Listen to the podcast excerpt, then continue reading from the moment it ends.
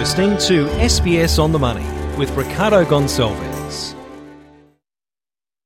It is your daily 10 minute business and finance news wrap for this Wednesday, the 12th of July 2023. Later on Market Day, we will speak with Francesco De Stradis from Ord Minnett about the day on the markets. But first, to the Reserve Bank, which has responded to the government's review and will make some changes to the way it operates. The big change is the frequency of board meetings. So instead of 11 times a year from 2024, the board will meet eight times a year.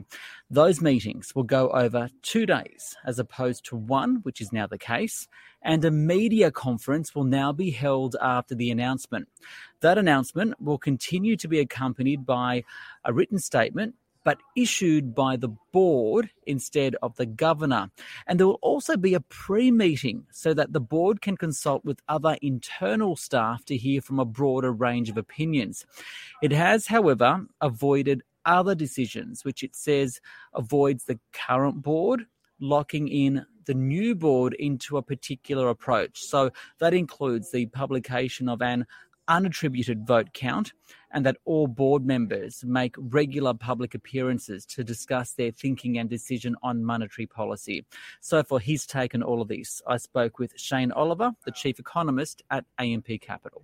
Shane, so the RBA governor has announced some key changes from 2024 in terms of the way the board meets. First of all, less frequent meetings, eight a year instead of 11. Why do you think that is? Well, it's basically consistent with the rec- recommendation from the review. And the theory is that if you're having a meeting every month, like is currently the case, it doesn't give you a lot of time to assess things.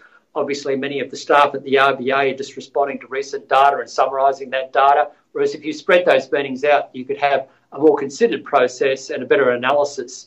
So the, the aim of it is to increase the quality of RBA decisions. What will it mean for borrowers though? Could it mean bigger moves in interest rates than what we're used to? Normally 25 basis points. And is that a good or a bad thing? On balance, it probably means that we're going to see more 50 basis point moves at times rather than the stock standard 25 basis point moves. But the simple reason is that if the RBA is, re- is meeting 11 times a year, um, it has lots of goes at it. But if it's only meeting eight times a year, it arguably will have to move more quickly at times if it wants to get to a particular point in terms of interest rates. And we've seen that with other central banks around the world that have tended to move in bigger increments than the Reserve Bank does because they meet less frequently than the Reserve Bank currently does. The board meeting will now be longer than is currently the case from one morning, that Tuesday morning, to over two half days, and there'll be an internal pre meeting. Why this change? I think these changes are to give a, a, a better, better um, guidance, I guess, or more opportunities for the board to assess uh, the recommendations that are coming from the Reserve Bank. Uh, so I, I, guess it just gives more time for the board to assess things, uh, leads to a better informed board, um, gives them more exposure to Reserve Bank research. So, so that should probably be a good thing.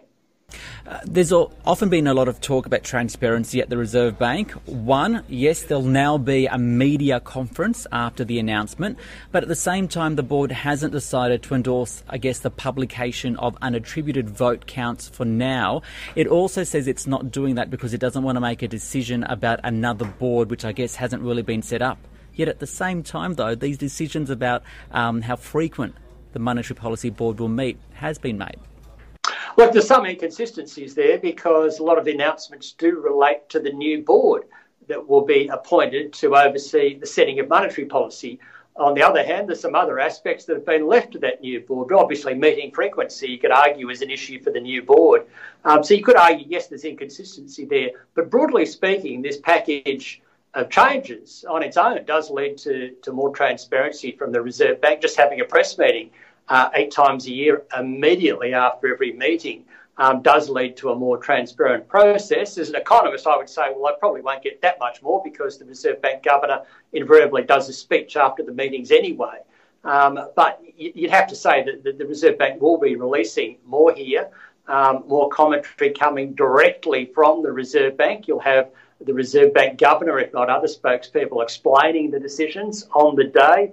And also, in four of those meetings, four of the eight meetings, we'll now get the long 70, 80 page monetary policy statement on the same day at the same time. So there's going to be an avalanche of information within the space of an hour or two um, when the Reserve Bank makes those announcements. It'll mean more um, work for professionals like you and I guess journalists as well at the same time. The, the, the other curious change, Shane, is the uh, accompanying statement which comes with the decision will be attributed to the board as opposed to the governor, which it is at the moment. I mean, I guess part of that will be negated because um, the RBA governor will front the media uh, an hour after that that announcement will be published. But do you still think this is in relation to all the attention the, the current governor is getting, a lot of it bad around interest rates, and the inference that the, the decision on interest rates is solely his decision? Yeah, I think this is all about responding to recent criticism that maybe it's it's uh, all at the hands of the governor. I think it wants to the Reserve Bank wants to spread that perception across the board as a whole. That the board as a whole is responsible. That they've had a good discussion about this, even though we don't know the the votes. Um, but and rather than the current situation where the perception is that it's all the Reserve Bank governor. So to some degree, that makes sense to me. Finally, and I know a lot of um, economists and professionals don't want to get into uh, what will happen uh, in terms of leadership at the Reserve Bank Board uh, in coming months, but do you think the RBA governor has done a good job, Philip Lowe, in his seven year reign, given his job is up for renewal? Look, on balance, I think Governor Lowe has done a very good job at the Reserve Bank. Yes, he made some mistakes through the pandemic, notably in relation to the guidance about leaving interest rates on hold out to 2024. Um, but don't forget, they were extreme times. And I think if you assess the whole period, he's actually played a pivotal role in getting our unemployment rate down to a near 40 year low.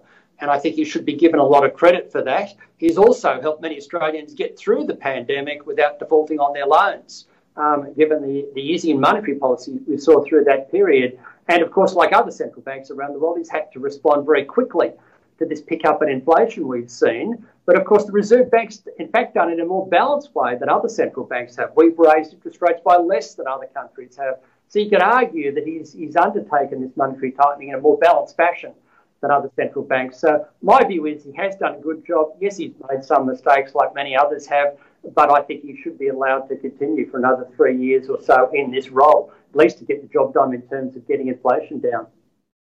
Shane Oliver there, Chief Economist at AMP Capital. Now, Market Day on the SBS On the Money podcast.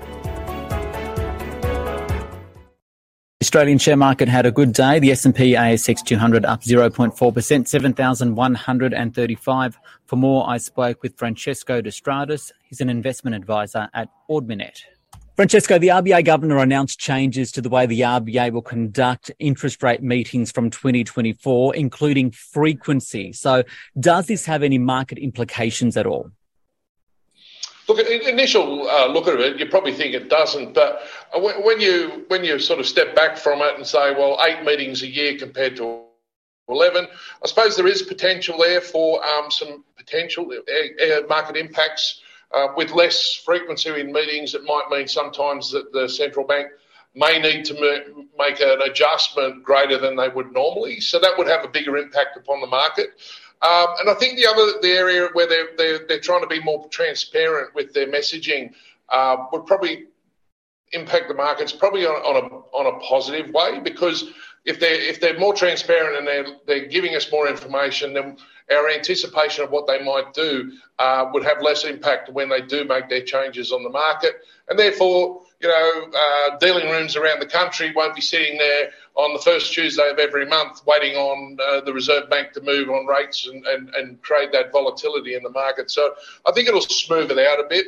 Um, they're really just emulating pretty much what's happening with the Fed and, and, and the, uh, the UK central bank.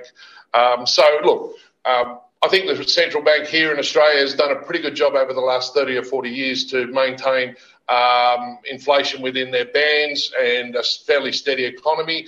They did make a mistake, um, and the governor did uh, mention that in his in his Q and A at the uh, Economic Society lunch today that um, the COVID period was unprecedented. So um, they'd expected that the world economy would have suffered a great deal more, and therefore they anticipated that rates would be um, lower for longer. That wasn't the case. Uh, and they have to react on what the uh, economic uh, economic conditions are putting forward rather than what might come forward.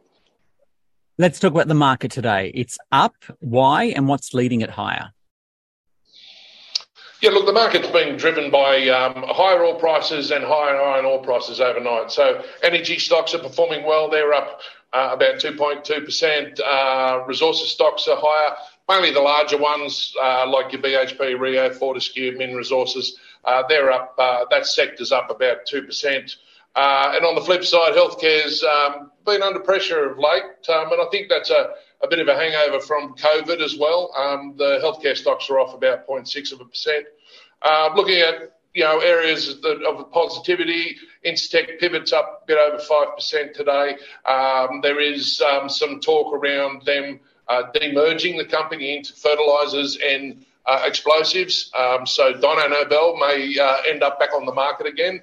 Um, but they're also considering potentially selling the uh, the fertiliser business to a uh, to a trade sale. So so that's put a bit of a light under Incitec Pivot. It has been a very poor performer over the last 12 to 18 months as well. So um, it's interesting to see that going on. On the negative side of things, I mentioned the bigger resources stocks are performing well, uh, but the small cap ones are, are, under a bit of pressure at the moment. So I think a bit of money is moving more towards the large caps. They do look relatively cheap uh, on an earnings basis, so I think there's a bit of money going that way. But all in all, positive day on the market so far. Um, we did get a good lead from the US, and that was a result of those uh, commodities prices, which I mentioned earlier as well. Let's talk higher inflation and rates. They are hitting consumers, but how exactly is it being reflected on the share market, especially those consumer discretionary stocks? I note Kathmandu owner KMD confirming it is on track to deliver record sales, but at the same time, it's seeing a softer consumer sentiment.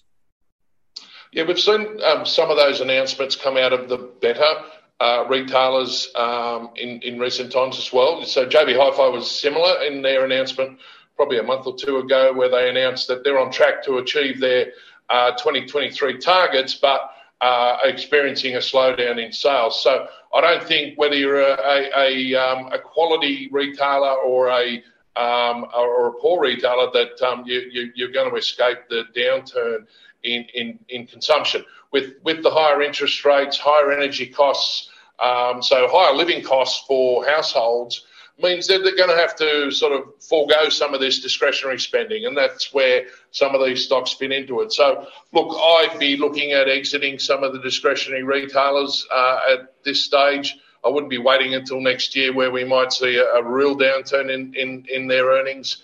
Um, and, and, look, you know, some of these stocks like JB Hi-Fi are good quality companies, uh, but there's no need to be there at the moment. I think, uh, yeah, we'll probably see in another 12 to 18 months a bit of a turn in the cycle, and there might be a time to get back into them. Uh, focus now turns to the US, the consumer price index out tonight. What's expected and what's it likely mean for interest rates? Because while inflation is still a problem in many parts of the world, not everyone is continuing to lift. The RBNZ uh, left interest rates on hold today at 5.5%.